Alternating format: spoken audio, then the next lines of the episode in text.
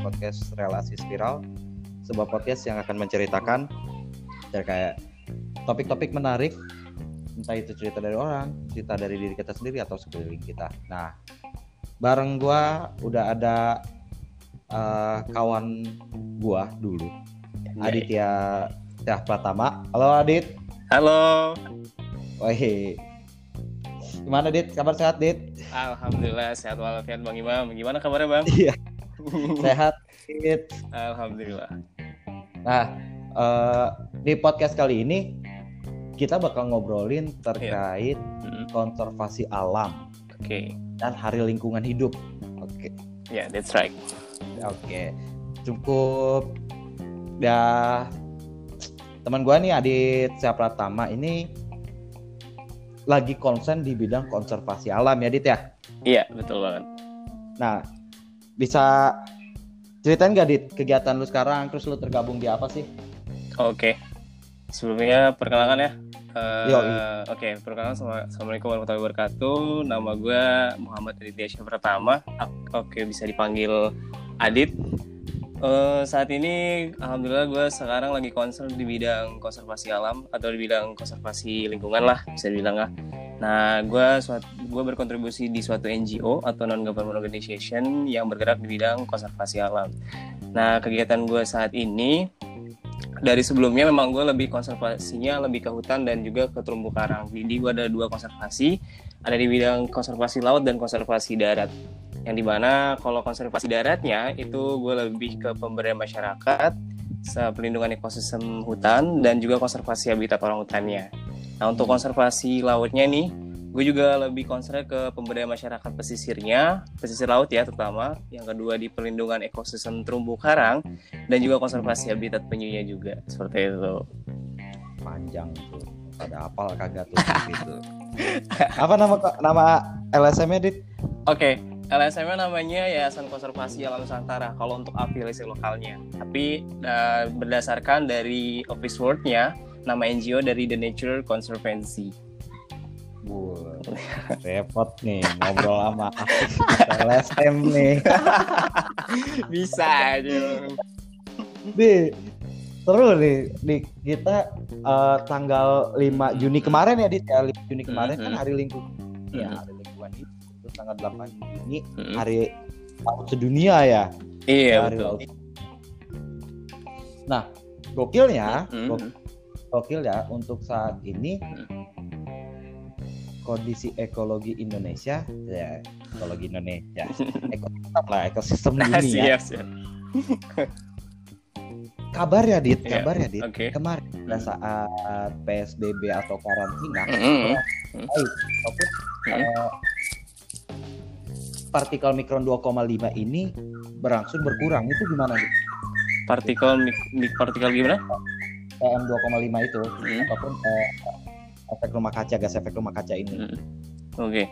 Nah, eh, memang sebenarnya ya eh, dari sekitar apa namanya beberapa bulan yang lalu, memang eh, kita kan sudah menghadapi namanya pandemi COVID-19 ya.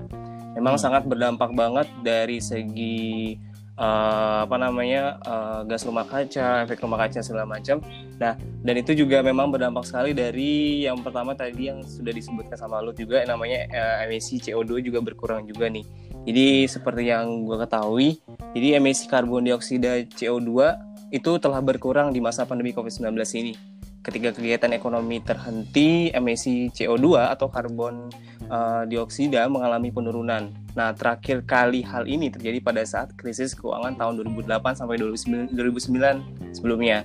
Nah, Pak, eh, Hmm. yang di oh krisis global 2008 itu ya Iya betul. Nah itu bisa dan itu juga bakalan terjadi pada saat di tahun ini juga gitu. Gas emisi CO2 berkurang juga. Nah maka dari situ sangat berdampak positif sekali bagi kondisi alam sekitar di Indonesia ini.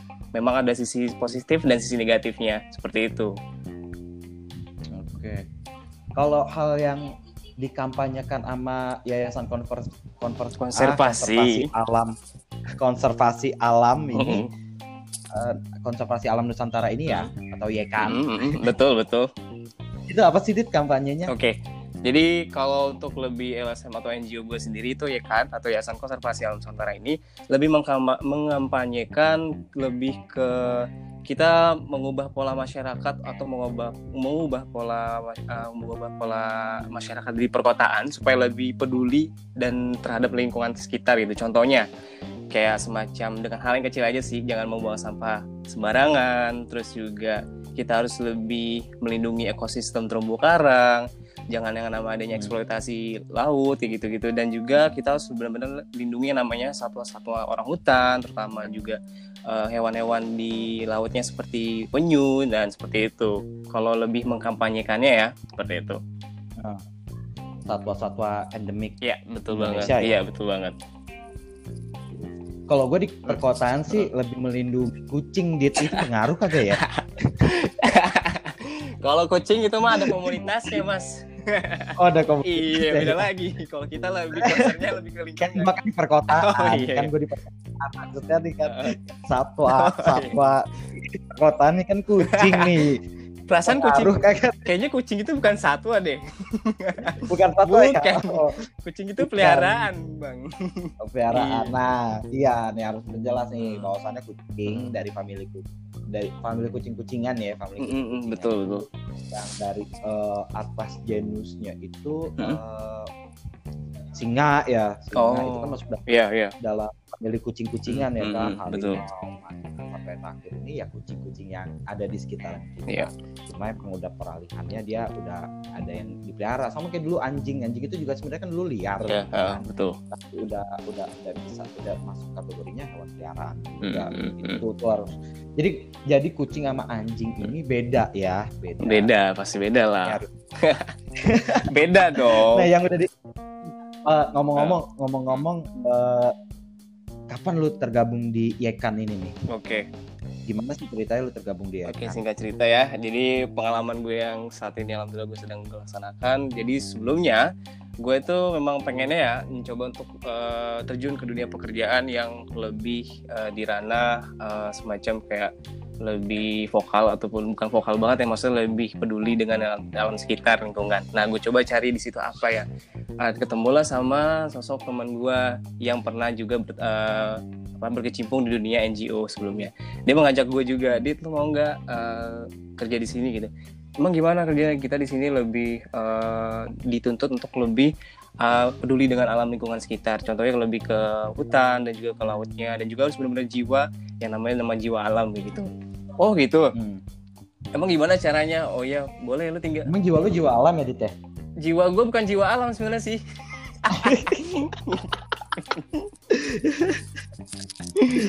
ya terus habis itu eh, akhirnya gue ditawarin kan ditawarkan sama teman gue itu. Ya udah boleh lah. Gimana caranya? Udah gini gini set set. akhirnya eh, tinggal lu kasih CV aja ke gue gitu terus macam dan alhamdulillah gue dipanggil untuk interview. Dan gue di situ interview kan baru baru pertama kali ya. Belum pernah belum pernah sama sekalipun gue interview kan selama ini kan. Eh. dan akhirnya gue interview di sana di suatu tempat pekerjaan itu. Dan alhamdulillah gue sekitar sekitar kurang berapa ya kurang lebih hampir eh, dua jam setengah gue interview. Alhamdulillah dari empat orang yang yang interview yang terpilih dua orang yang yang terseleksi. Gue dan teman gue merasa hebat lu ya merasa hebat sebenarnya gue ya. gak merasa hebat gue merasa bodoh kayaknya situ gue lagi ngapain gue masuk di situ kan gue bilang. Tapi ngapain gua terjebak di sini Iya, gitu ya bisa bisanya ya gue kira keren ya udah karena gue pengen banget eh, pengen tahu sih ini apa sih dunia pekerjaan yang seperti ini tuh.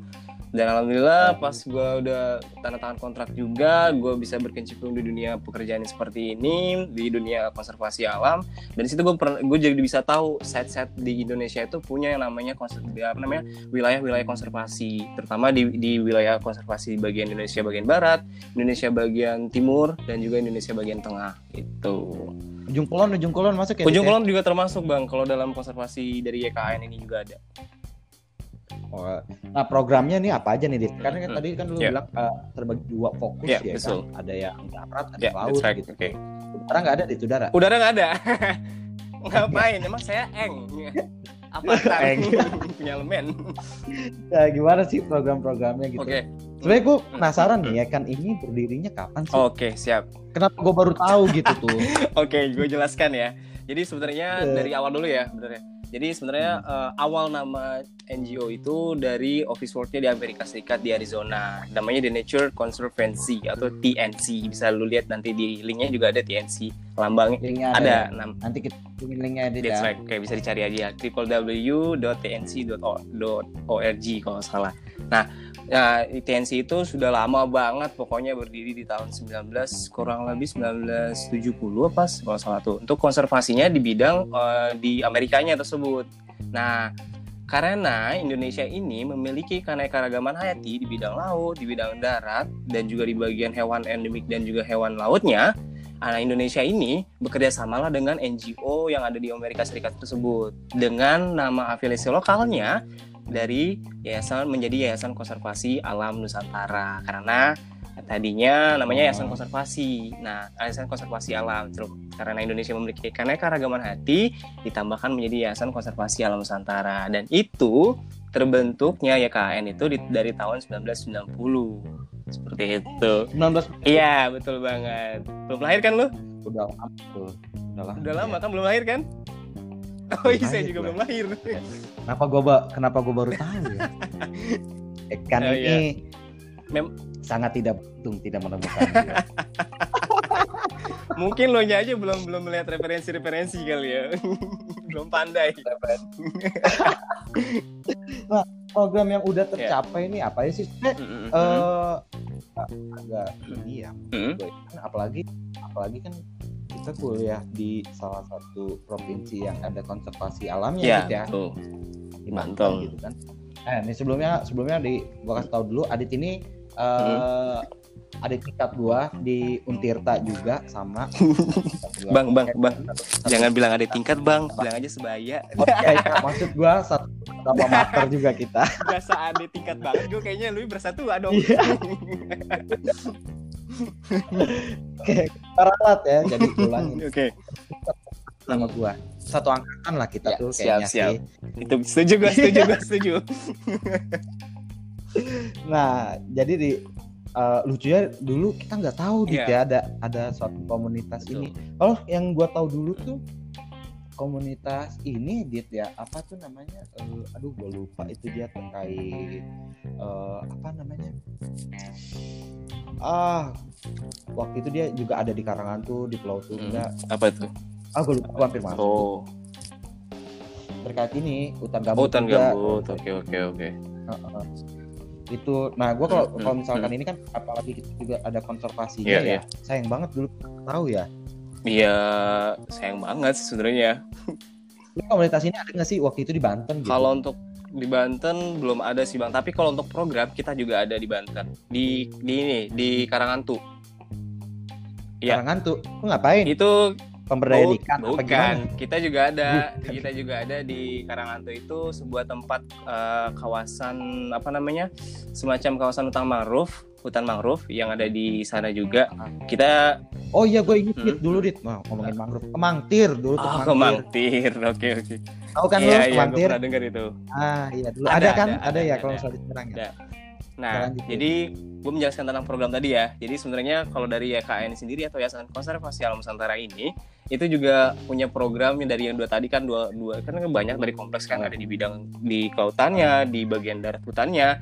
Nah, untuk programnya sendiri Indonesia, nah itu kita juga ada namanya eh, pemberdayaan masyarakatnya di daerah Kepulauan Seribu. Dan di sana kita eh, dia di sana juga mengadakan namanya kampanye untuk mengedukasikan kepada masyarakat supaya mengelola hasil lautnya supaya tidak uh, adanya eksploitasi hasil lautnya seperti kayak misalkan penangkapan terumbu karang yang tidak ramah lingkungan yang menyebabkan jadinya kerusakan terumbu karang seperti itu. Oh. Nah, dan kita juga ada uh, namanya kawasan mangrove di daerah uh, di daerah kurang lebih di Pantai Indah Kapuk. Kita ada kawasan hutan mangrove. Di situ ya kita Ah, iya. menyediakan bibit-bibit tanaman uh, mangrove atau tanaman bakau dan di situ kita bekerja sama dengan BKSDA atau Balai Konservasi Sumber Daya Sumber Daya Alam dengan bekerja sama juga dengan Kementerian Lingkungan Hidup dan Kehutanan supaya mengedukasikan kepada masyarakat yang sudah ikut program dari EKN ini untuk bisa ngajakin ke masyarakatnya untuk bisa menanam bersama-sama hutan mangrove tersebut. Kan lu tahu ya, kalau hutan mangrove itu tahu nggak Hmm. untuk apa fungsinya?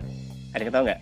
Biar indah aja sih sebenarnya di laut Biar indah gitu aja. kan itu benar banget tapi ada lagi yang lebih penting biar indah oh gitu iya loh. bener. penanaman Iya, mangrove bener. ini uh, biar indah yang kedua adalah untuk menghalau uh, air pasang That's juga right kan banget. Jadi ternyata hutan Betul. mangrove itu tanaman mangrove ini memang fungsinya memang sebagai bukan sebagai keindahan aja, tetapi sebagai penahan supaya tidak terjadi abrasi seperti itu, abrasi laut seperti itu. abrasi Betul laut banget. menyebabkan Iya ya. benar banget. Sebagai penahan lah ibaratnya. Gubernur Jakarta tanam tuh pohon mangrove yang anjir kok Iya siap siap. Nah, nah gue mau lanjut lagi nih untuk programnya. Nah untuk di itu kan yang di daerah kawasan Jakarta ya. Nah untuk di Bekasinya kita juga ada di Muara Gembong untuk kawasan hutan mangrove juga ada seperti itu. Nah untuk di Iya. bagian Indonesia di bagian timurnya, di bagian Indonesia bagian timurnya kita juga ada nih program nih bang. Programnya namanya namanya program Saya Sigap, Aksi Inspiratif Warga untuk Perubahan. Jadi gimana itu jadi maksudnya program saya sigap ini adalah melindungi alam dan melestarikan kehidupan dengan cara memandirikan dan meningkatkan kesejahteraan masyarakat. Ya, jadi maksudnya adalah kita di, eh, kita sama tim-tim yang dari bagian eh, research dan juga bagian tim-tim untuk yang eh, pengembangannya, kita lebih ke concern di, di daerah Indonesia bagian timur, terutama di Kepulauan Raja Ampat di pulau eh, di Pulau Rote. Nah, di situ kita mengadakan Hmm. pemberdayaan masyarakat pesisirnya dengan pengelolaan hasil laut seperti abon ikan dan rumput laut seperti itu. Jadi kita di sana mengedukasikan kepada masyarakat di sana supaya supaya lebih mengelola hasil lautnya seperti abon ikan dan rumput laut supaya tidak mengeksploitasi juga hasil lautnya yang tidak ramah lingkungan. Jadi kita di sana lebih mengedukasikan kepada masyarakat supaya menciptakan lapangan pekerjaan atau menciptakan UMKM di sana supaya perputaran, ekonomi di daerah di daerah Kepulauan Raja Ampat sana bisa berjalan dengan baik, terutama hasil abon ikan tersebut. kita juga ada produknya dan itu tidak diperjualbelikan. Kita berikan kepada masyarakat setempat atau masyarakat yang perkotaan yang bagi dia yang bagi yang pengen ikut andil untuk ikut program dari EKN tersebut kayak gitu. Semuanya. Nah, kita juga ada pelindungan ekosistem terumbu karangnya kurang lebih seluas 7 juta hektar kalau salah itu di daerah kepulauan eh, Wakatobi di situ. Wakatobi, iya, kayak dengar-dengar indah kan lautnya. Bener sih ya. banget. Nah, terutama kan kemarin kita kan kemarin juga ada yang namanya hari hari hari terumbu karang sedunia ya. Kemarin tuh memperingati kalau nggak salah Mhm. tanggal 9 Juni. Kemarin gue juga ada lagi ada apa namanya conservation talk bersama para member-member yang ikut dari program dari YKN tersebut dan bersama juga dengan Iya.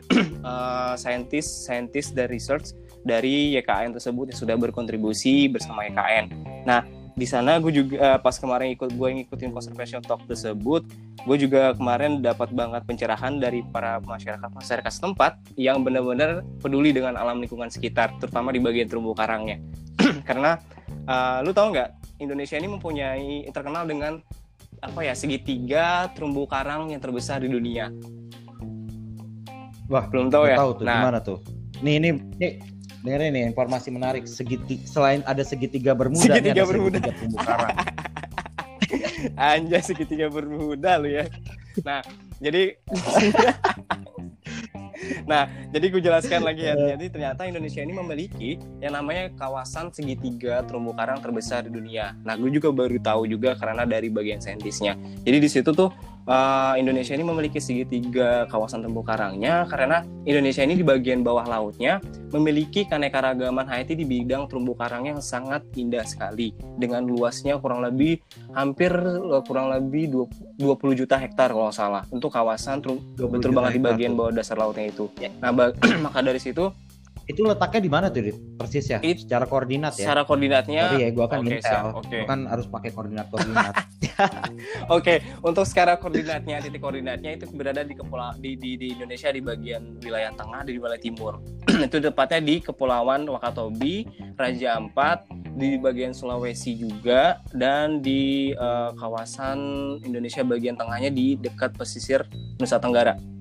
Seperti itu Nusa Tenggara Timur, Nusa Tenggara Barat seperti itu. Dan itu indah banget, Bang. Kalau misal lu benar-benar nyelam Indah banget. bener banget yang kemarin lu lihat kan kemarin yang gue share di instastory WA ah, itu hasil dari uh, bagian Nah. tim dari tim research yang di daerah sana untuk melihat kondisi terumbu karang yang hasil konservasi kitanya seperti itu dengar baru pada tahu. Bahaya banget pokoknya kalau misalkan terumbu karang itu.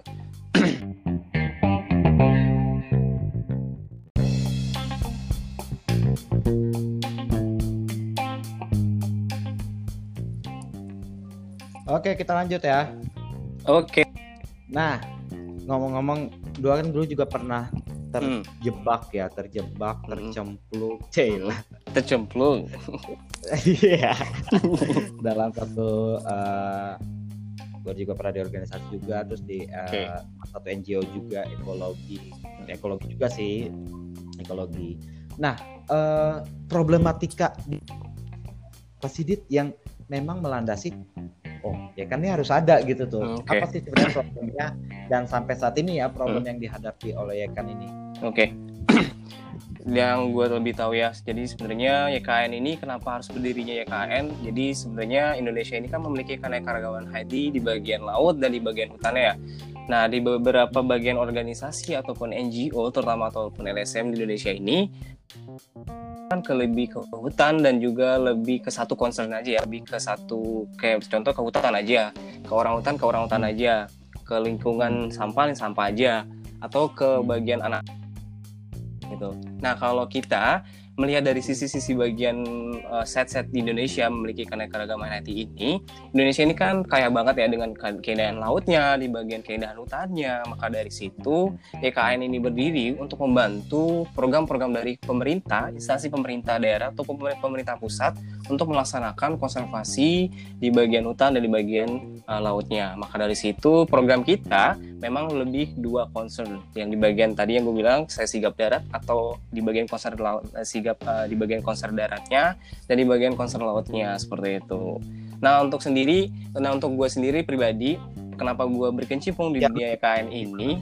Hmm, maksudnya Ya. uh, bagian Hmm. apa sih di Yekan itu Oke, nah kalau gue di bagian YKN ini sebagai bagian yang apa namanya eh, bagian program ataupun sebagai pengajak masyarakat untuk bisa lebih mengeduka, untuk bisa mengajak masyarakat untuk bisa lebih adil ikut dalam program Yayasan Konservasi Alam Nusantara ini. Jadi lebih mengajak kepada masyarakat supaya masyarakat ini lebih bisa ikut andil dan peduli dengan yang namanya eh, program Yayasan Konservasi Alam Nusantara ini. Nah maka dari situ gue lebih meng-approach ataupun lebih mengedukasikan kepada masyarakat bahwa ini loh program gua, ini loh eh, program dari NGO gua. Lu mau ikut apa enggak? Kalau nggak mau ikut, ya lu bakalan bisa dapetin. eh, lu kalau misalnya lu nggak mau ikut, ya lu bisa dapetin yang namanya eh, nggak bisa ngelihat keindahan-keindahan laut dan nggak bisa ngelihat keindahan hutannya. Tapi kalau misalnya lu bisa ikut, lu mau ikut bergabung dengan program YKN ini, lu bisa dapetin benefit-benefitnya. Berupa seperti lu bisa dapetin yang namanya conservation talk, lu bisa dapetin namanya eh, namanya ngikut dari program kita yang langsung nih turun ke masyarakatnya. Contohnya ke daerah eh, apa namanya Pantai Indah Kapuk untuk ngerasain menanam hutan mangrove terus melaksanakan program pemberdayaan masyarakat pesisirnya seperti itu. Dan lu bisa dapetin benefitnya itu. Kalau misalkan lu mau ikut program dari kitanya seperti itu maksudnya uh, gini YKN ini punya data nggak sih berapa konservasi kita yang yang misalnya hutan nih hutan nih. Oh ini jadi tempat konservasi. Atau enggak data yang memang kerusakan hutan kita, kerusakan terumbu karang kita gitu dari tahun berapa tahun berapa itu pasti kan ada riset ke arah sana ya kan? ya betul Nah gimana tuh Dit? Oke, nah jadi YKN sendiri ini kan mempunyai beberapa bagian tim ya bang ya. Ada bagian tim yang saya di Jakarta, ada di saya di bagian Kalimantan, saya di bagian bagian Kepulauan Raja Ampat ataupun di bagian Oh wilayah-wilayah gede ya? laut. Betul banget bang. Alasan Jadi ini gede ya? betul banget. Oh Jadi gitu gua masuk sini aja. boleh boleh. bener bang ini serius bang. Jadi ternyata YKN memang bener. Jadi YKN ini punya bagian-bagian tim. Ada bagian tim programnya, ada bagian tim researchnya, ada bagian tim saintisnya juga gitu. Nah Kapan bagian- pasti ada? Hmm. Bener banget kampanye juga ada. Nah, yang terutama yang tadi yang lo bilang tadi, uh, Indonesia ini uh, di bagian YKN ini mempunyai bag- beberapa bagian tim bang. Jadi yang gue bagian contoh ya, terutama bagian hutan tadi deh. Jadi YKN ini sendiri ini memang fokusnya di daerah Kalimantan Timur untuk fokus yang namanya uh, pengelolaan hutan atau perlindungan ekosistem hutan seluas 17 juta hektar kalau salah sampai saat ini juga di kawasan hutan hujan tropis di Kepulauan Kalimantan Timur di hutan di daerah Brau Kalimantan Timur.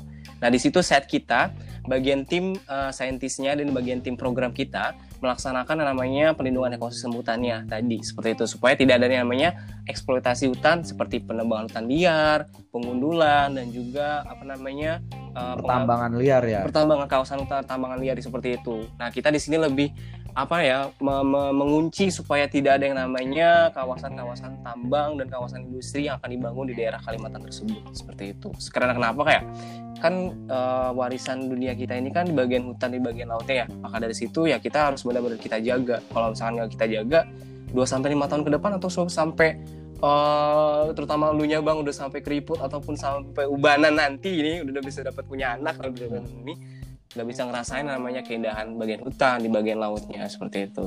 Makanya fungsi dari NGO itu supaya membantu melaksanakan program dari pemerintah tersebut supaya benar-benar terlaksana dan benar-benar menjadi lebih baik lagi dari kondisi alamnya seperti itu. Tapi permasalahan hmm? ya, permasalahan tambang dan pembalakan hutan ya hmm. tambang itu hmm. uh, menjadi concern juga nggak sih buat DKN ini? Kalau untuk pembalakan uh, kalau untuk pembalakan hutan memang banget banget banget kita lebih uh, apa namanya lebih uh, menggali banget tentang uh, yang namanya pembalakan hutan tersebutnya. Kita juga memang sebenarnya sebenarnya kalau kita ini lebih bu, kita ini bukan yang uh, NGO yang pro kontra, Bang. Maksudnya bukan pro kontra tuh lebih bukan yang vokal kita. Kita bukan yang NGO yang vokal benar-benar langsung mengkritik, mengkritik, mengkritik tapi tidak ada dasarnya. Kita bukan seperti itu.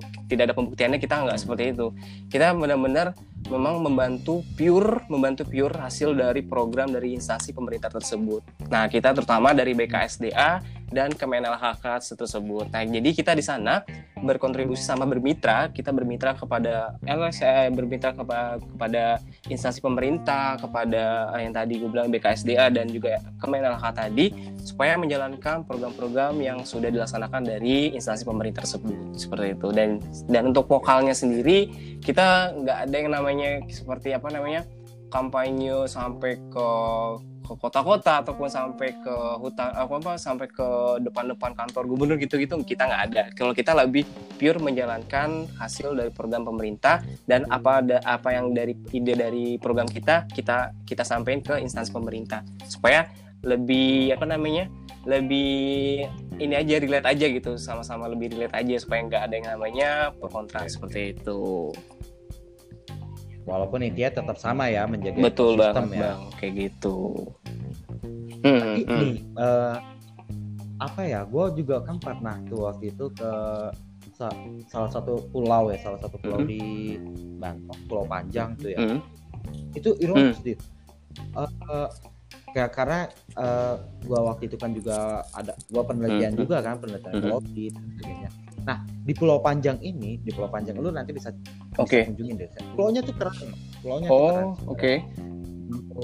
Dua puluh ribu lah, dua puluh ribu dari uh, hmm. apa namanya? Uh, dari Pangkalan di Bojonegara. Bojonegara. Oh, di itu ya. Oke, oke.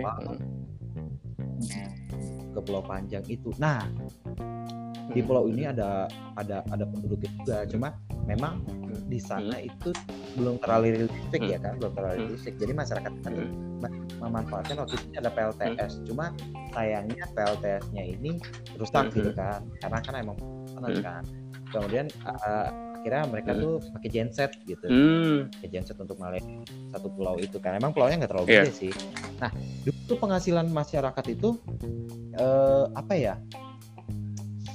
rumput laut. Oh. Gitu rumput uh, mereka tuh rumput hmm. laut dulu bahkan oh, di sekeliling mereka tuh sepanjang garis pantainya mereka tuh rumput laut. Penghasilan bisa sampai uh, mereka ya mereka sih waktu itu pada tahun uh, 2019 itu pas gue pergi.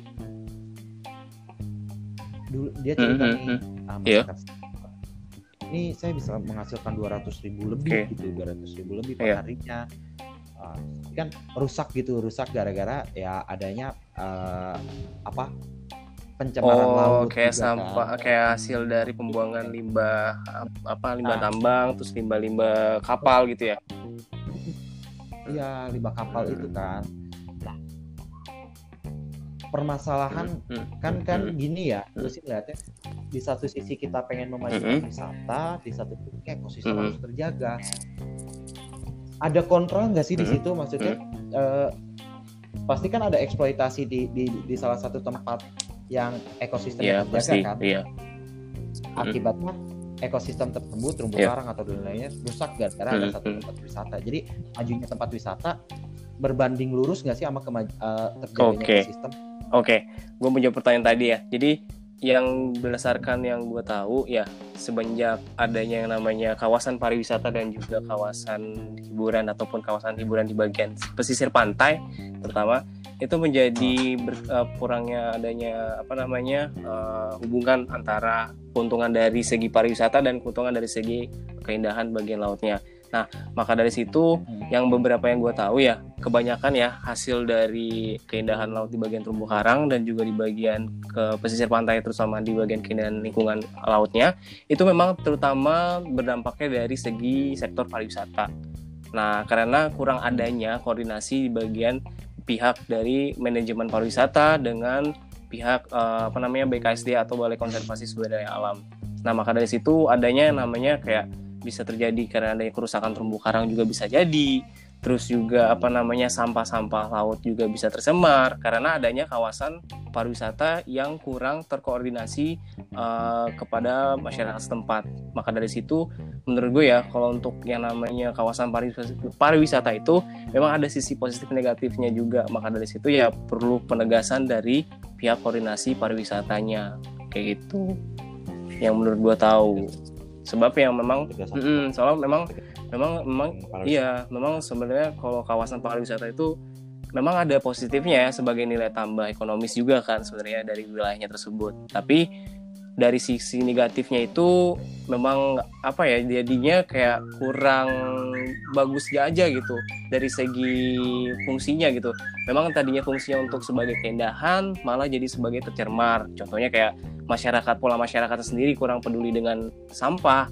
Akan yang namanya sampah jadinya mereka seenaknya aja buang sampah di bagian pinggir laut atau buang iya atau apa atau tiba-tiba eh, dari warga setempat atau mungkin dari orang tangan nakal gitu ngambil sisa-sisa terumbu karang yang ada di dasar laut kayak gitu. Keren tuh. Hmm. Balik keindahan lu semua pada berlibur, harus ada ekosistem yang terjaga. Iya, maka dari situ. Memang memang sebenarnya kita kembali kepada diri sendiri juga sih kalau untuk namanya kesadaran lingkungan tuh. Kita udah benar-benar tegasin ke masyarakat gini gini gini gini, tapi tetap aja nggak ada yang uh, uh, aware juga, nggak ada yang lebih peduli juga, nggak ada yang lebih care juga gitu maksud gue. Nggak ada yang care juga gitu. Jadinya mau gimana lagi gitu, harus mau diapain gitu. Otak-otak manusia yang di Indonesia ini harus diapain gitu kalau misalkan nggak peduli dengan lingkungan kayak gitu. Iya. Nih wa- waktu itu juga ada sempat kritikan Hmm, sih, hmm. terkait puntung rokok dulu kan, Hmm. puntung rokok yang memang banyak tersebar di laut gitu Hmm. tuh. Itu kan banyak karena kan wisatawan gitu kan ada ada juga nah ini juga peringatan juga buat kalian-kalian yang mendengarkan mana pun kalian tempat berada minimalnya buang plastik Mm-mm. buang sampah itu atau kurangi penggunaan plastik Iya ya betul ya. banget. penggunaan plastik karena plastik bisa Hmm, terurai bener banget. Sampai 10 tahun ke depan nggak terurai ya. Sumpah kalau untuk yang namanya sampah plastik itu terurainya bisa kurang lebih sampai 10 tahun. 10 Tuh, tahun. Kalau sampah 10 10 tahun, tahun terlarutnya ya, benar-benar terlarutnya. Lu cicil mobil sama ganti pacar masih ada itu plastik bekas sisa-sisa pacaran lu dulu Iya. plastik dulu Iya, kan bener banget. Makanya dari situ kan.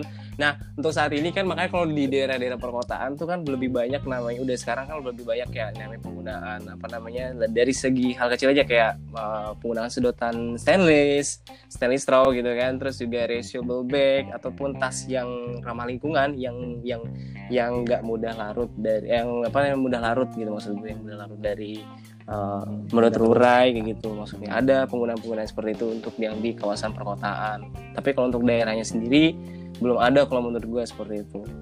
Masih ada aja yang kayak kayak mengambil apa pakai pakai plastik gitu gitulah pokoknya. Susah dit. Masa belanja banyak di tenteng ya kalau mau pakai tote bag lah. Maksudnya kan ada tote bag kayaknya kan? Tuh bag. Mm-mm, pakai tote bag kalau mau. Tote bag itu lebih lebih bermanfaat sih kalau menurut gue nggak perlu apa namanya biar kalau misalkan habis dipakai cuci lagi terus ditaruh lagi bisa kayak gitu. Terus besok pakai lagi bisa kayak gitu. Jadi tote bag bukan cuma terkesan sebagai anak ini nah doang ya, Dit, iya. ya. kan pola pikir masyarakat anak muda sekarang kan tote bag itu sebagai yang ini anak, Anak- indie indie di Indonesia. Iya iya bener. Ngopi Nah. sore-sore, duit kagak ada. asam lambung pakai tote Nah, Oke, Dit. coba kita bacain berita Oke, dulu siap. ya. Nih eh, kemarin Hari Laut Hmm. Sedunia nih ada eh, terkait Kementerian Kelautan dan Perikanan alat penangkapan ikan Hmm. yang dulu kabinet sebelumnya Hmm. nih dan sebelumnya itu dilarang. Sekarang di eh, bergunain lagi dit. Gimana menurut lu nih dit? wah tapi itu digunain untuk apa dulu gitu Penangkapan ikan lah, maksud iya, penangkapan iya ikan. maksud gue Ah. iya maksud iya gue tahu itu kan maksud perawan gitu. Iya maksud gue dari secara sisi penggunaannya dari penggunaannya itu uh, maksudnya orang yang pemakainya itu maksudnya ada eh, dari hal apa dulu gitu untuk apa dulu gitu. Penangkapan ikannya ikan apa dulu maksudnya gitu. Uh, Oh, itu ada bedanya ada. juga nah ya. maka dari situ memang benar-benar harus dikaji kayak gitu tuh. Nah kalau menurut gue ya dari sisi yang dari gue nih pandangan gue kalau misalkan penangkapan ikan menggunakan yang seperti itu tuh memang sebenarnya kurang Gampang mm, ya? kurang ramah lingkungan banget sebenarnya memang, memang itu berdampak dari ekosistem terumbu karang juga gitu nah kalau menurut gue juga memang sebenarnya harus dihentikan sih yang namanya penangkapan ikan yang menggunakan seperti pukat harimau ataupun yang seperti yang lainnya alat-alat yang, yang seperti itulah itu bisa merusak juga ekosistem terumbu karang Hmm? Ke laut ya. Apalagi ngelempar bom ke laut. wah itu lebih parah lagi tuh bang kalau misalnya ngelempar ngelempar Mm-mm. Ya. itu biadab banget tuh kayak gitu lah banget. Tuh. Itu emang eh, cantrang ini kemarin itu menjadi apa ya pro kontra ya kan pro kontra bahwasannya emang merusak terumbu karang. Nah, emang ngomong-ngomong terkait terumbu karang, kenapa bang berapa Hmm. dit terumbu karang itu bisa tumbuh Hmm. tumbuh Hmm. bagus dan bisa gue nikmatin pada saat snorkeling Iya, iya. Iya, jadi sebenarnya kan Indo- eh, kan Indonesia ini kan memberikan yang tadi gue bilang yang memiliki segitiga karang dunia kan. Ya, itu tumbuhnya di daerah bagian tropis. Nah, nah itu terumbu karang itu sebenarnya memang eh, menjadi tempat pemijahan ikan juga nih Bang kalau lu pengen tahu Bang sebenarnya. Jadi fungsi terumbu karang itu sebagai penahan energi gelombang hingga 98% kalau salah dan juga sebagai tempat Hmm. pemijahan ikan. Maksudnya eh, tempatnya si ikan itu memijah gitu sebenarnya kayak gitu.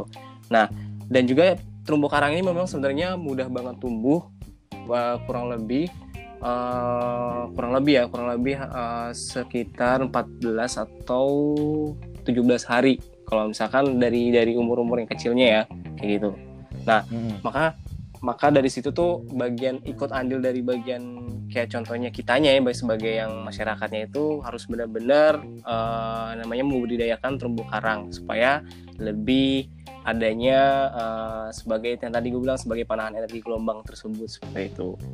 Memang sangat banget mudah tumbuh sebenarnya terumbu karang itu bang. Cuman adalah tangan-tangan yang nakal yang benar-benar eh, nggak bisa di apa ya nggak bisa dihentiin lah kayak gitu loh. Jadinya rusak terumbu karang.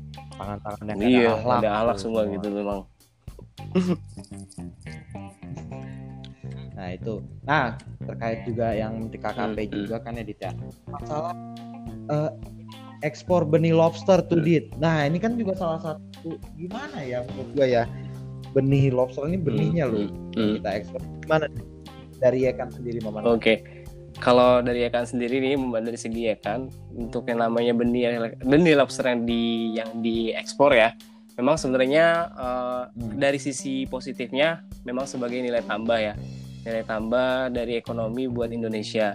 Tapi dari segi sisi negatifnya eh, itu jadi apa ya? Jadi habis gitu loh Perter- ketersediaan dari Iya. si benih lobsternya tersebut gitu. Memang dari si dari apa namanya dari era ke apa namanya era kementerian sebelumnya memang ada yang namanya peraturan tuh peraturan kementerian dari Permen yang yang di apa namanya dinamakan KP nomor 12 Permen KP tahun 2020 tentang pengolahan lobster. Nah, di situ tuh uh, tentang pengelolaan lobster, kepiting dan juga rajungan itu memang sebenarnya ada yang namanya peraturan perundangan seperti itu diperbolehkan sekali untuk namanya diekspor hasil benih lobster dan benih rajungan dan juga kepiting. Memang ada nilai tambah dari segi ekonomis buat Indonesia, tapi dari segi uh, negatifnya ya jadi ketersediaan benih-benih dari Indonesia ini yang bagian terutama di bagian lobster dan juga kepitingnya jadi semakin menurun gitu bang kalau menurut dari segi EKN ya maka dari situ maka dari situ dampak hmm, dampak ya, segi ya. panjangnya jangka panjangnya memang jadinya apa namanya kurang baik gitu tapi sisi positifnya jadi nilai tambah ekonomis tapi kalau misalkan dalam pengelolaannya hasil benihnya bagus memang adanya namanya dari segi ke mana ya dari dari bagian uh, apa namanya bidang balai perlindungan bagian hutan uh, kelautannya kalau misalkan dia bisa hmm. mengkonsen tentang namanya lobster dan juga di bagian terumbu karang dan juga ataupun bagian rajungan ya supaya ada benih-benihnya. Mungkin menurut gua untuk jangka panjang nih uh, benih-benih lobster dan benih kepiting ataupun rajungannya bisa tercukupi sampai jangka panjang kalau ada pengolahan lebih bagus kayak gitu. Lebih baik pengelolaan hmm. lebih bagus kita mandiri sendiri dalam pengelolaan sumber daya iya betul daya dit ya? Siapa sih menterinya menteri. Nanti. Dit menteri gitu ya. Eh sensor ini ya? sensor nih kali nah. tuh masalahnya udah ada tukang bakso cuanki dit. Oh ya deket ini deket kosan gua. Oh siap siap siap. Bokil ke Toki. Iya, aduh, bawa hati dia.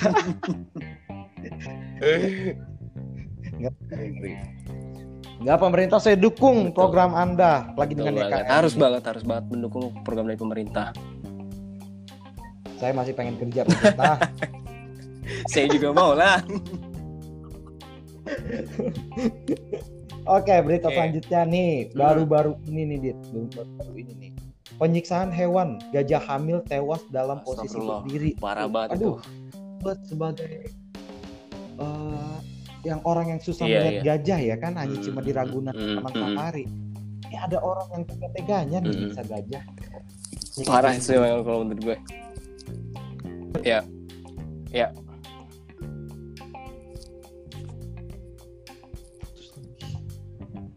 Halo?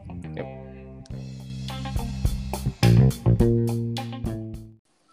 Oke. Oke. Iya, Bang. Terkait gajah nih. Menurut hmm. lu gimana sih nih apa sih yang menyebabkan terjadinya hal kayak gitu? Kenapa tuh gajah matinya berdiri ya kan? Hmm. Oke. Okay. Kalau kejadian kemarin tuh kan itu sangat miris sekali, Bang. Gue apa ya? Eh, nggak uh, percaya aja gitu kok bisa bisanya ya gitu manusia bisa banget gitu kan yang pura-pura ngasih makan tapi makanannya isinya dalamnya petasan gitu. Waduh, itu iya. nggak iya. ada otaknya gitu menurut gua. Nggak ada otak, nggak ada akal. Makanya hmm. itu manusia apa bukan sih sebenarnya gitu? Nggak tahu tuh kayak umbi-umbian kayak gitu. Umbi-umbian. Dikonsumsi dong. Kalau nggak nah. umbul-umbul maulid kayak tuh. Gak beres, dia kagak ada otaknya. Emang bener. Nah, nah, maka dari situ tuh. Nah, itu tuh menurut gua. ya. Oke, okay, siap. Uh. Jadi situs hmm. ndtv.com hmm. memberitakan gajah betina ini mengalami penyiksaan setelah dia diberi makan sebuah nanas hmm. yang diisi dengan petasan oleh warga sekitar. Yeah. Nanas itu lalu meledak di dalam mulutnya. Hmm. Petugas kehutanan di distrik Mal, Mal hmm. Kerala, hmm. India. Ini kejadian di India. India, ya? India itu, India. Hmm. Seperti ya. India. Bukan di Waikambas ya. Bukan. Bukan. Bisa dia ke media sosial.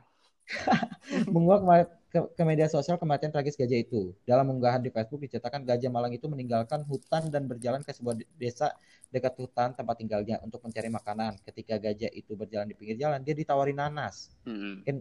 Ya nanas jah gitu kan. Mm-hmm. Yang sudah diisi petasan di dalamnya oleh warga sekitar. Mm-hmm. Ledakan petasan dalam mulutnya dipastikan membuat lidah dan mulutnya terluka parah. Gajah itu berjalan memutari desa tersebut dalam kondisi sakit karena luka bakar dan kelaparan luka itu telah membuatnya tak bisa makan apa pun. Iya. Yeah. Parah nih. Mana nih, Dit? Wah. Jadian nih. Kenapa bisa begini nih? Ada ada satu ya yang mm, yang mm, gua tangkap dari mm. artikel itu adalah mm. gajah yang uh, pergi dari hutan untuk mencari makan.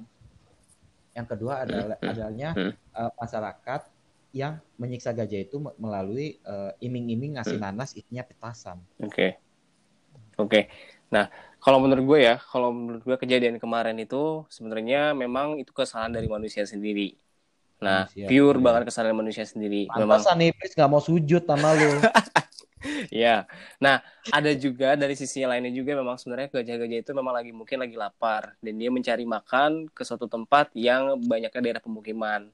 Nah, melihat ada atau mungkin di- ke daerah-daerah yang dekat pemukiman.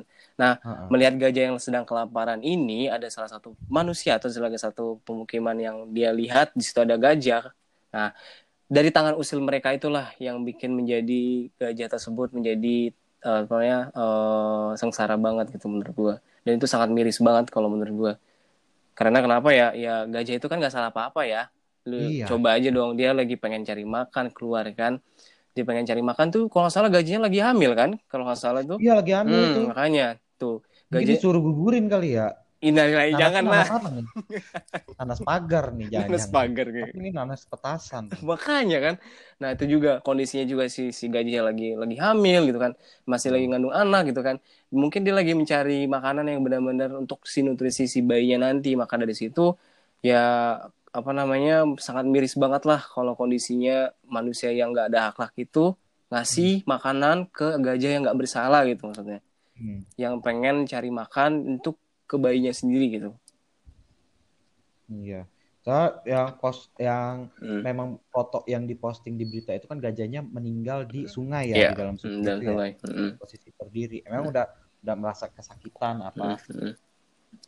Aku, mau kasih pendapat dong. Ah, kasih pendapat nggak? gimana? Oke oke Boleh, oke boleh. boleh boleh. Dengeran. Eh, yang jadi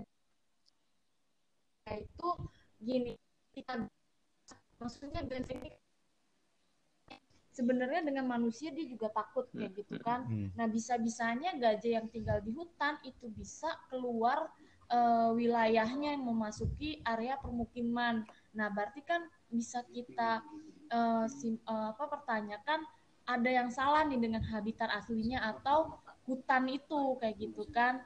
Nah pasti kan hutan ini udah dirusak nih sama, sama manusia kayak gitu Hmm, kan. iya, makanya iya. gajah ini sampai keluar. Make karena sense Ah. eh, karena di habitatnya sendiri dia kan nggak dapat makanan tuh kayak gitu kan. Dia cari makan nggak dapet ya gajah bisa sampai keluar. Itu mungkin karena dia udah lapar banget kan.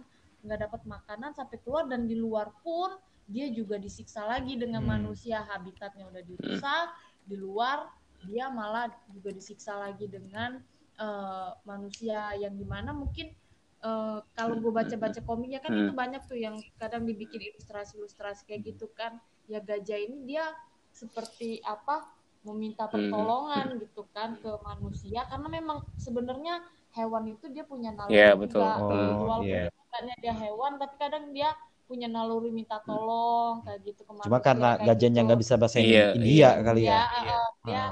ya cuma mungkin kode-kode Hmm, mata Kode-kode gitu mata. kan. eh ra- eh, manusia malah kasih dia nanas yang isinya petasan kayak gitu dan eh, kelihatan banget kenapa dia sampai berendam di air itu mungkin petasannya itu udah masuk ke area badannya Hmm, juga ya jadi sampai panas kayak gitu kan yang mulutnya udah luka kayak gitu akhirnya dia merendam diri ke sungai itu Iya. Iya. Nah, iya itu Dit. Iya. Jadi eh, permasalahan eh, ekosistem juga kita harus jaga Hmm. hutan, Iya. kita menjaga habitat itu kan biar hal-hal kayak gini tidak Iya, terjadi ya. Hmm. Kalau kalau di Indonesia sendiri pernah kagak sih Dit begitu? Kalau nggak salah ada ya di Sumatera tuh yang macan turun Iya. gunung ya kan? Karena Diganggu, habitatnya udah iya. rusak. terganggu.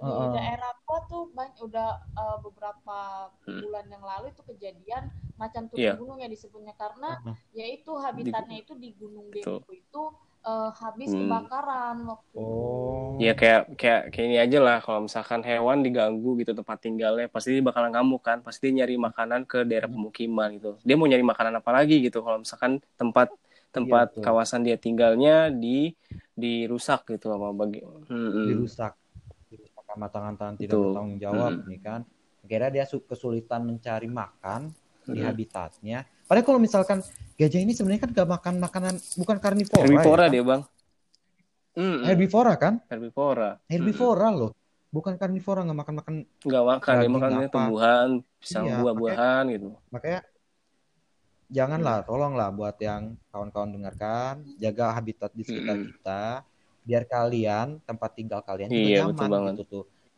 gak digeruduk gajah gak digeruduk hewan-hewan buas lainnya Iya benar kan bener bener. Ya kan begini nih kejadian nih nyerin nih netizen nih Harus denger tuh. buat netizen iya apalagi gajah aduh Iya makanya. Padahal hewannya cute banget tuh loh aja tuh. cute itu gimana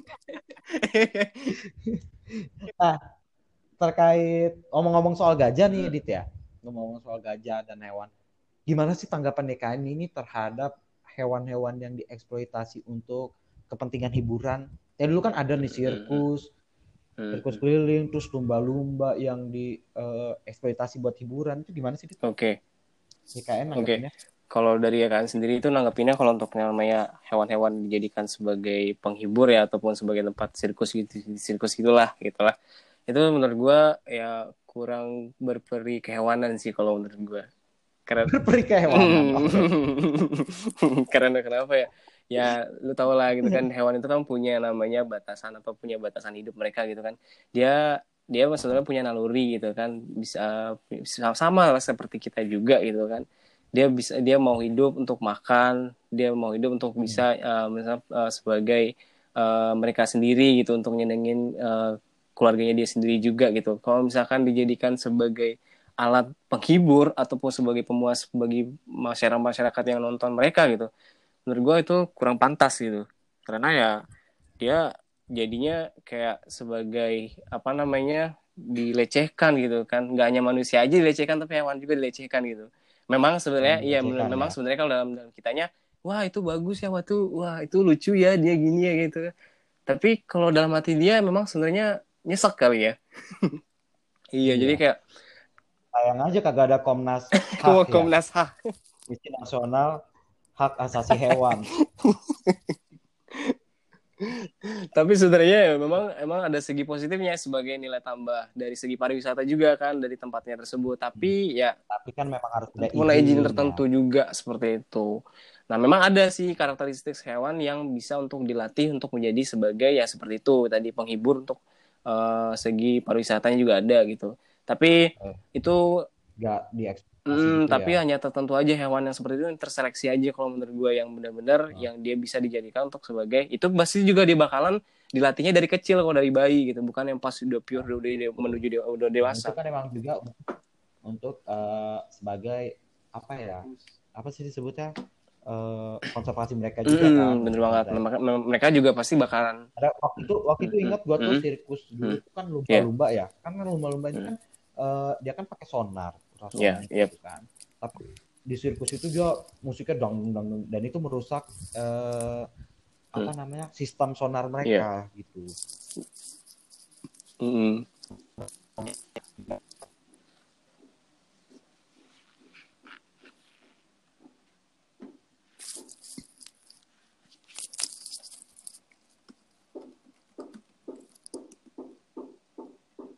Joy lah. Mm-mm. Bahasa gue udah keren belum sih? keren keren keren keren keren Nah, eh apa? Balik lagi Hmm. kondisi ikan ini. Nah, kalau lagi saat COVID kayak gini, Ya. apa di kegiatannya di kalau gue lagi kemarin PSBB? Oke. kan? kegiatannya kalau gue kemarin dari kemarin sampai saat inilah pokoknya nah eh, ya gue palingan ya gue meeting sama teman-teman yang di AKN gitu kan eh, mengenai tentang apa namanya isu-isu lingkung- lingkungan juga. Terus sekaligus ngajakin masyarakatnya untuk eh, peduli dengan alam sekitar kayak contoh ke bagian ke terumbu karangnya ke bagian hutan-hutannya terus di bagian penyu dan juga orang hutannya kayak gitu.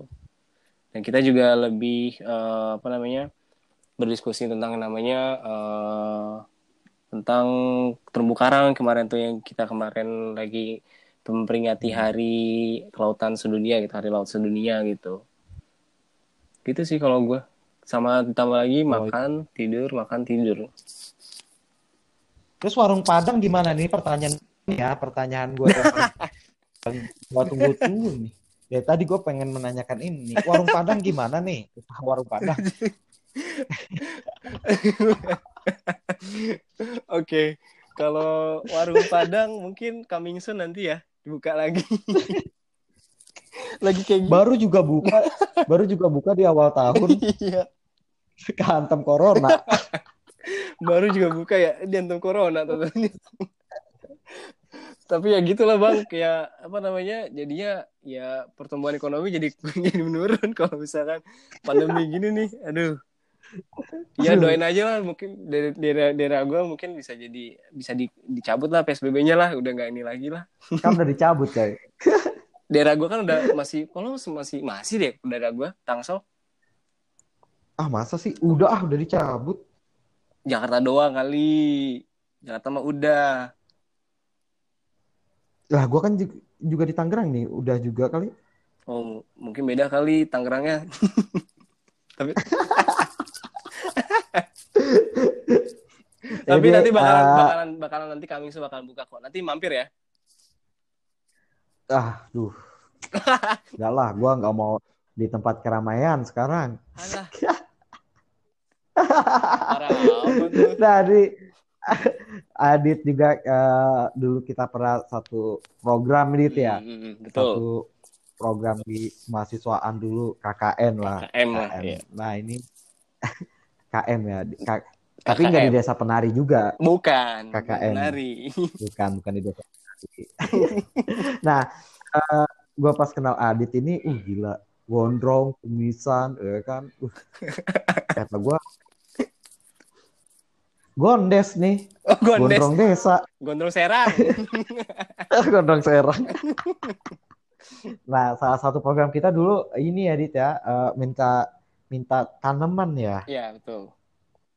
untuk dibagiin ke masyarakat. Iya. Dan ini buat teman-teman semua itu program yang lumrah banget.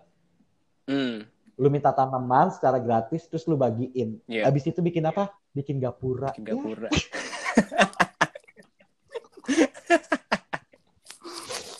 Terus terus cerita lagi gua kenal Adit, gua kenal Adit ternyata ada ini cakep. Nah, dari situlah gua Woi, gimana merek. ada ipar. Ingat, ingat yang di samping itu ingat, ingat, ingat. ingat dia denger tuh yang di samping, Eh, samping Anda Nah. denger.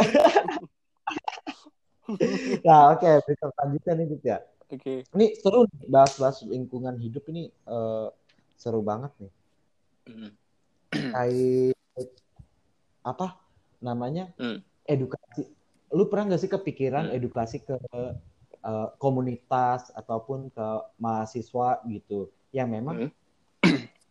memang itu kan eh, kita tar- taraf berpikirnya katanya kan emang udah lebih maju ya mahasiswa. Hmm. komunitas. Hmm. Gua kan dulu kan pernah eh, pernah ikut juga ya. Gue pernah punya komunitas eh, nasional gitu. Hmm. Dulu kan tahu kan lu, hobi gue burung hantu. Oh iya benar-benar. Iya, ya, gue gua gua mau ngomong ya, memang Bang Imam sendiri ini memang Ya. pecinta banget sama satwa-satwa, terutama ya itu tadi burung hantu emang ya. Burung hantu. Nah, Ya, dengerin hantu. dulu. Ya, Hmm.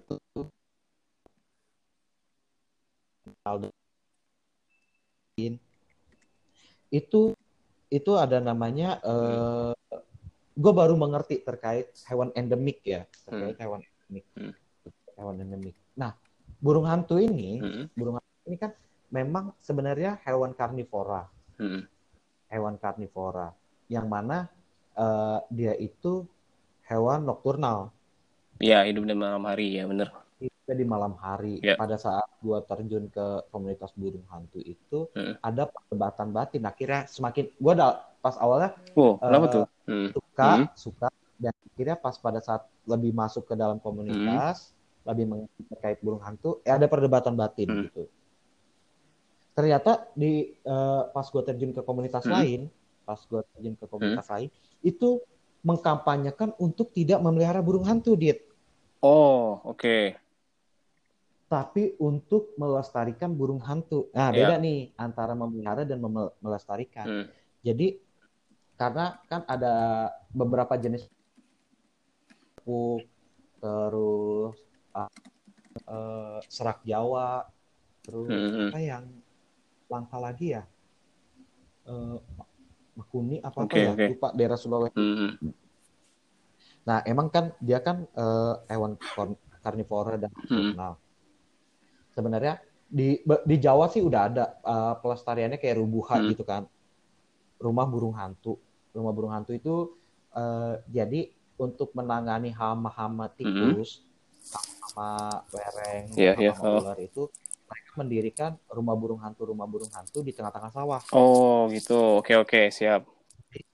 Karena karena uh, habitatnya di hutan yang udah mulai mm -hmm. rusak, habitat yang di hutan mulai mm -hmm. rusak, dan uh, mereka membuat rubuha-rubuha rumah burung mm -hmm. hantu, yang mana nanti burung uh, apa sih serak Jawa itu apa ya?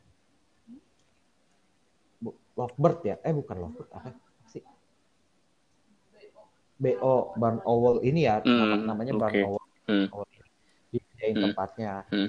tempatnya. Nah itu malam itu dia Hmm. keluar terus nyari makan. Nyari makannya tuh tikus-tikus sawah, okay, okay. ular-ular menjadi sama di hmm. masyarakat. Hmm. Nah itu perdebatan batinnya ternyata memelihara burung hantu itu uh, atau hewan buas lainnya ya. Kalau gua kan di burung hantu, hmm. gua, gua, gua sedikit cerita di burung hmm. hantu itu kita mematikan naluri mereka. Hmm.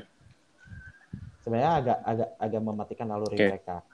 Kalaupun memang karena gini uh, edukasi ke masyarakat itu pada saat mereka memutuskan untuk memelihara burung hantu mereka nggak siap dia oh nggak siap oke okay. mereka nggak siap pangan oh. kan ini kan mereka kan karnivora yeah. mereka harus makan memang daging hmm. segar hmm. apa ini pada nggak siap akhirnya uh, dilepas begitu dilepas aja liar, ataupun dikasih hmm. asal itu tuh perdebatan batinnya hmm. jadi uh, banyak ternyata komunitas-komunitas yang memelihara hewan-hewan hmm. liar atau hewan-hewan hmm. buas itu gimana sih dit menurut lu atau lu nggak pernah ada hmm. ide untuk mengedukasi mereka gitu? Oke, okay. Kalau dari sejauh ini YKN sendiri ini programnya kan lebih ke concernnya ke bagian darat di bagian hutan, di bagian hutan, di bagian laut ya. Nah, kalau untuk lebih bermitra ataupun lebih uh, mengkoordinasi ke bagian komunitas-komunitas sendiri, kita sebenarnya belum ada sih sebenarnya kalau untuknya. Tapi itu memang salah satu jadi bagian kajian kita memang sebenarnya di di EKN sendiri. Hmm. Nah, memang banyak banget ya namanya komunitas-komunitas yang contoh kayak komunitas calon burung hantu sendiri ya. Nah, yang tadi hmm. uh, lu bilang tadi Bang ya, uh, namanya memelihara dan juga melestarikan itu kan berbeda ya, kan?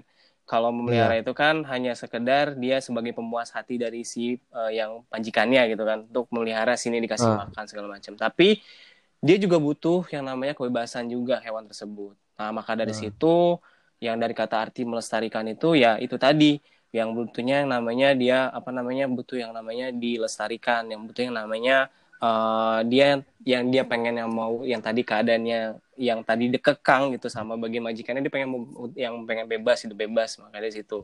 Nah, terutama ya itu tadi yang gue bilang untuk itu makanya kan burung hantu ini kan kalau dalam sistem rantai makanan itu dia urutan ke kalau salah urutan ke bagian terakhir deh. Dia yang paling atas dari produsen, konsumen hmm. satu, konsumen dua, konsumen tiga sampai konsumen eh, konsumen empat kalau salah konsumen empat. Nah, dia itu sebagai memang uh, pembasmi dari hama-hama tikus dan hama-hama liar kayak contoh uh, kayak tikus, ular dan juga yang kelinci pun juga sama gitu. Nah, memang ada memang ada sisi positifnya dari burung hantu itu untuk bisa pembasmi uh, konsumen yang di bawahnya dia gitu. Nah, tapi negatifnya itu itu tadi ya yang tadinya apa namanya uh, si orang yang bagian penduduk di sana pun kurang memperhatikan dari segi burung hantunya sendiri gitu. Jadinya uh, burung hantunya sendiri itu jadi mengganggu uh, hasil produksi dari suatu komoditi di daerah tersebut gitu. Contoh kayak kayak bagian hmm. uh, padi gitu kan, terus di bagian uh, apa namanya uh, komoditi yang lainnya seperti itu. Kalau menurut gue sih itu uh, apa namanya uh, menurut gue ya kurang banget gitulah kalau misalkan burung hantu ya sendiri itu untuk dipelihara hmm. gitu menurut gue. Iya. Hmm. Iya hmm. sayang banget tuh gue dulu. Lu emang pernah terjebak hmm. di uh, hal itu ya kan? Tapi semakin gue tahu itu dulu semakin gue tahu terus ada komunitas besarnya. Oh ternyata yang dinamakan pecinta burung hantu itu ya seperti ini gitu loh jadi mereka mereka kayak uh, komunitas itu ada shelternya di jadi misalnya ada burung hantu liar yang terluka atau yeah. apa nah itu dibawa diobatin. Uh, terus akhirnya untuk dilepaskan lagi gitu hmm. kan hmm. banyak lah yang kayak gitu. Eh, gue sih di beberapa ma- rekan-rekan gue dulu Hmm. tuh juga masih terlibat di burung hantu juga kan. Hmm, sampai saat ini dia. Eh, sampai saat ini gitu, Oh, sampai saat ini. oke. Gue tuh waktu itu Hmm. di tahun 2019, gue nggak lama sih Hmm, gitu. hmm, Tahun hmm. 2019 gue memutuskan keluar gitu. Hmm, Memutuskan keluar gue nggak bisa hmm, begini gitu kan. Kalau misalkan jalan komunitasnya begini. Hmm. Walaupun emang itu komunitas yang gue bikin udah nasional Oh, oke. gitu, cuy lah udah nasional. Nasional. Nah, eh, eh, dari situ kita makin tahu ternyata ada jual beli hewan eh, hewan apendik Hmm. ya kan Iya. hewan-hewan yang memang nggak boleh diperjualbelikan concernnya ada ke sana kagak sih Dit? Hmm. soalnya dari satu dari rantai Hmm. makanan ya eh, puncak rantai makanan kita ambil itu kan mengganggu ekosistem di Iya, bawahnya ya betul. kan Iya. itu gimana sih Dit? kalau lu ada concern ke sana nggak sih masalah jual beli hewan liar Oke. ini Hmm. karena kan lu tadi kan juga bilang kan bekerja sama dengan BKSDA Hmm, ya kan hmm, Iya, iya. Kalau menurut gue ya, kalau bagian seperti itu tuh eh, memang ada yang namanya eh, perlu koordinasi ya. Kayak tadi gue bilang tadi kan eh, apa namanya, memang sebenarnya burung hantu ini kan memang eh, ada yang beberapa yang bisa yang ada yang dilindungi juga, ada yang bisa dijadikan untuk mempelihara. Tapi ada yang eh, apa Hmm. tergantung dari eh, segi ya standarisasinya gitu loh. Kalau misalnya dia layak untuk dipelihara, pelihara. Kalau misalnya untuk dia di concern ataupun dikonservasi, berarti dia bukan untuk dipelihara. Nah, maka dari situ eh, apa namanya dari YKN sendiri ini memang eh, memang eh, pernah membahas seperti itu juga supaya apa namanya keberlangsungan dari burung hantu sendiri ini bisa dilindungi juga gitu. Ada yang namanya concern seperti itu juga, ada juga kok. Tapi eh, kita memang bukan berfokus hanya di situ aja, tapi kita lebih fokus ke bagian konservasi di kompleksnya, di bagian hutannya, di bagian orang Hmm. hutan juga, di bagian pemberdayaan masyarakat juga seperti itu. Kalau kitanya seperti itulah. Oh iya, Hmm. itu ya. Nah, orang hutan di Indonesia populasinya berapa Oke, sih? Dit? kalau untuk populasi orang hutan itu kurang lebih hampir saat ini sedikit kalau menurut gue. Itu kurang lebih berapa ya kalau untuk catat tuh? Gue hampir lupa waktu itu. Diba- di- dibandingin subscribernya Atta Halilintar banyak kan mana? Wah, itu mah lebih banyakkan dia itu mah. Oh, lebih banyakan dia ya. tapi tapi bang tapi, tapi menurut gue bang saat ini miris sekali bang kalau populasi orang hutan itu saat ini juga kalau menurut gue ya Hmm. itu apa namanya eh hampir dari kurang lebih berapa ya hampir dari eh 250 populasi kalau nggak salah hampir saat ini juga 250.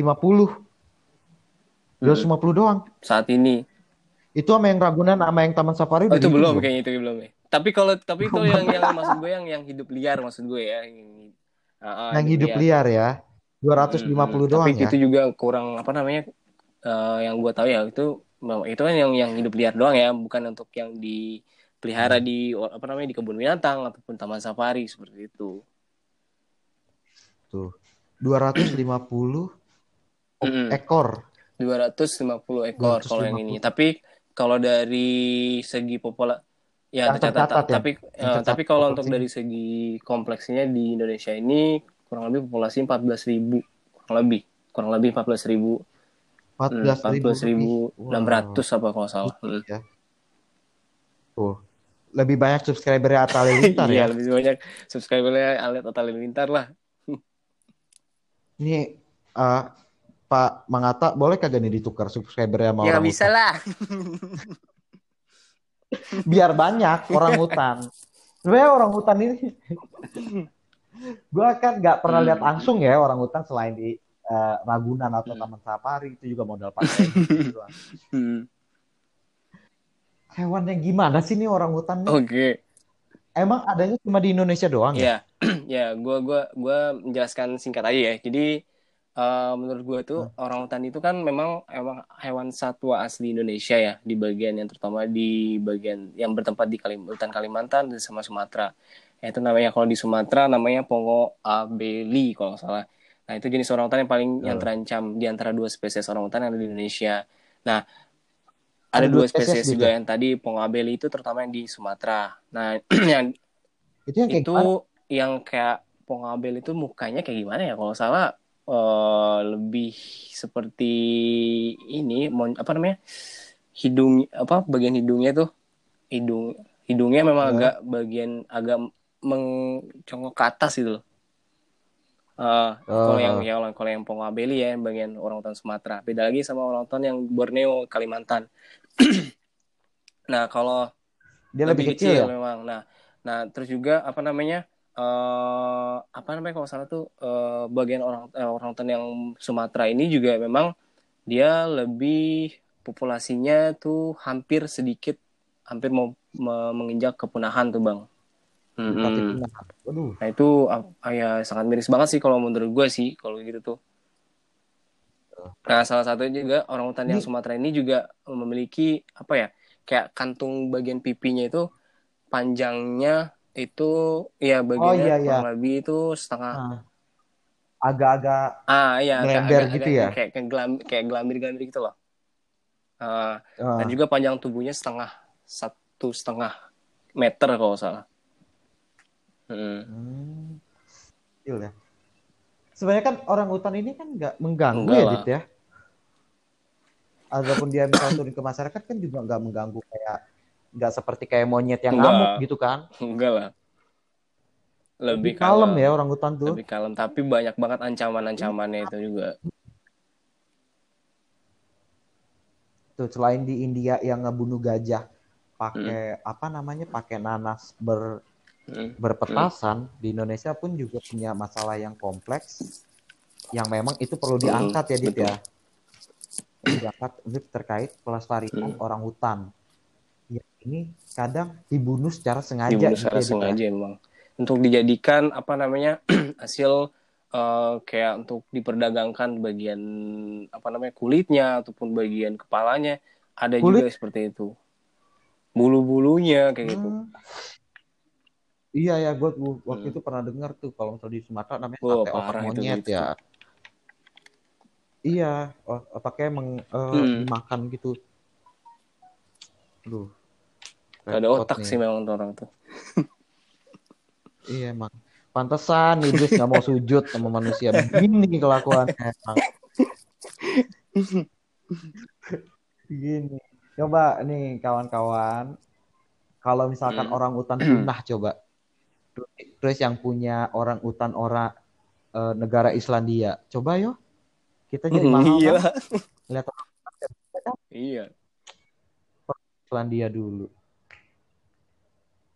Padahal mah dari segi apa namanya eh orang hutan itu kan sebagai ini juga apa namanya rantai makanan dari populasi di hutan tersebut juga gitu kan. Dia juga dia kan juga herbivora kan makan makanan eh dedaunan ataupun bagian eh, buah-buahan kayak gitu. Dia nggak salah apa-apa juga gitu maksudnya. Di ekosistem tuh begitu. Kalau dalam satu rantai makanan ada satu rantai yang lu cabut, ada Hmm. yang lu rusak, rusak semuanya ekosistem tuh ekosistem Hmm. menarik ya.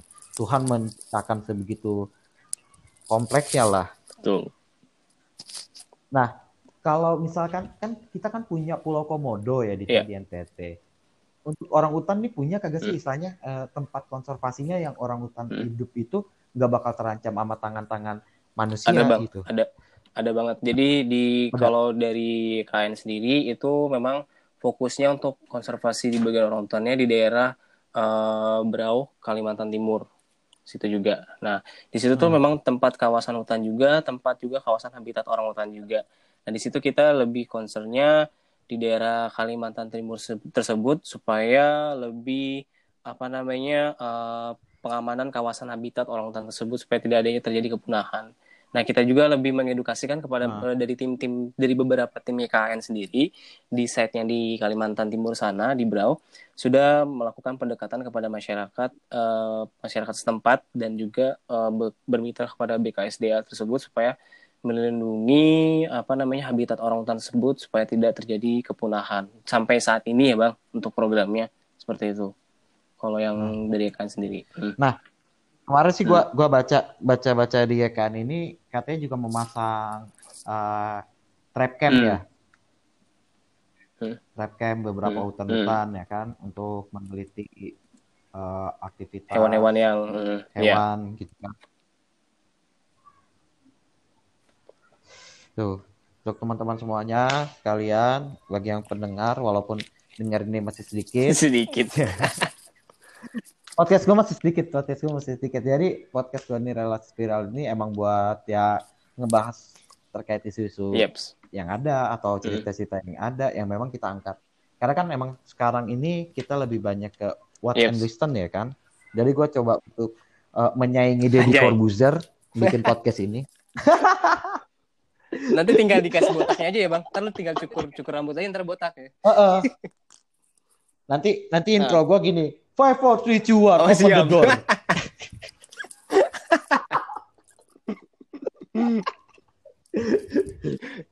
Ini buat teman-teman semuanya, ini eh, dari kawan gue, kawan Adit, yang memang fokus di konservasi alam, di Yayasan Konservasi Alam Nusantara, Betul. Adit ya. Apa Dit, kalau misalkan pengen tahu kegiatan-kegiatan ya kan? kalau kalian-kalian nih yang pengen tahu program dari NGO gue atau YKN sendiri Yayasan Konservasi Alam San. NGO tempat Iya, betul. kerja. bisa lihat aja di website kita di www.nature.or.id atau di programnya programnya kita juga ada programnya namanya saya sigap www saya sigap.or eh, dot- org ya. www saya sigap.org itu program dari kitanya. Nanti, nanti akan gue cantumin Yes, di deskripsi ya. Nggak apa-apa boleh Ada lagi gak Dit pesan lu buat eh, masyarakat luas Oke. lah? Buat gua sendiri nih, gua Oke, sendiri. siap, siap, siap. Nah, oke, pesan gue ya bagi teman-teman semua yang mendengarkan podcast ini dan juga bagian eh, terutama lu juga nih bang sebagai sebagai hostnya gitu. Ya, ya eh, pesan gue adalah ya udah. Jadi saat ini kita harus benar-benar peduli dengan lingkungan. Jadi terutama, terutama dari hal yang kecil aja deh, kayak dari segi ya penggunaan sampah plastik harus dikurangi, buang Ah. sampah pada tempatnya, Ah, terus betul. juga puntung rokok juga harus dibuang kalau setelah kalian-kalian merokok gitu kan. Terus juga apa namanya kita harus lebih menjaga ekosistem terumbu karang kita juga gitu. Dan juga eh, dalam segi hal besarnya kalau misalkan kalian ingin melihat kondisi alam kita di bagian hutannya lebih baik lagi, maka dari situ ya kita harus benar-benar merangkul bersama-sama untuk menjaga ekosistem di bagian hutannya dan juga terutama di bagian satwanya ya bagian orang hutan di dan juga di bagian penyu juga seperti itu. Mm-mm. Iya betul. Tuh buat teman-teman semuanya juga gue menyampaikan untuk mengurangi Penggunaan sampah Eh, plastik. penggunaan Betul. plastik sekali pakai. Kalau bisa kita Pakai tumbler, pakai tumbler bisa, stainless straw juga bisa, tote bag juga. apa Hmm. apalagi sekarang sekarang kan kita Betul, masukin new normal, normal. ya kan Eh new normal ya kawan-kawan bawa Mm-mm, alat makan betul. sendiri Bawa alat makan gitu. sendiri. Mungkin Tupperware yang kalian punya Tupperware di rumah pasti kan emak-emak gitu kan, emak kalian yang punya Tupperware gitu kan, kalau takut kehilangan bisa tuh dipakai tuh gitu tuh Tupperware tuh. Hmm. Pakai itu apalagi eh, lagi saat fase new normal Hmm. dan kita masih menghadapi krisis pandemi COVID-19 Ya. ini eh, untuk aware terhadap diri sendiri penggunaan Yes, botol betul. pribadi tempat makan Betul. pribadi ya kan Hmm. alat makan pribadi itu lebih baik baik sih itu dulu lah yang Betul, kalian dari hal kecil dulu. da- kalian Hmm. lakukan ya, istilahnya kita buat pabrik plastik bangkrut Public plastik bangkrut. tahu nggak lu plastik sendok yang hitam Iya tahu gue gitu ya. tuh kurang kurangin dari itu karena plastik plastik itu Susah susah, banget terurai cuy. gitu teman-teman susah banget terurai lagi buat teman-teman yang Mm-mm. merokok termasuk juga puntung rokoknya Betul. jangan Dibuang sembarangan pada tempatnya kalau untuk puntung rokok itulah. Mm-mm. iya betul dit Soalnya hmm, kesadaran Oke. masyarakat itu kurang sebenarnya itu. Mm-mm, betul Mm-mm. betul banget tuh dit apalagi yang merokok sambil jalan tuh. Emang Babi, parah banget emang tuh. Nggak ada otak ya, tuh nggak ada otak. ya. otak Nggak ada emang, akhlak ya, ada Bang? akhlak tuh bukan nggak ada otak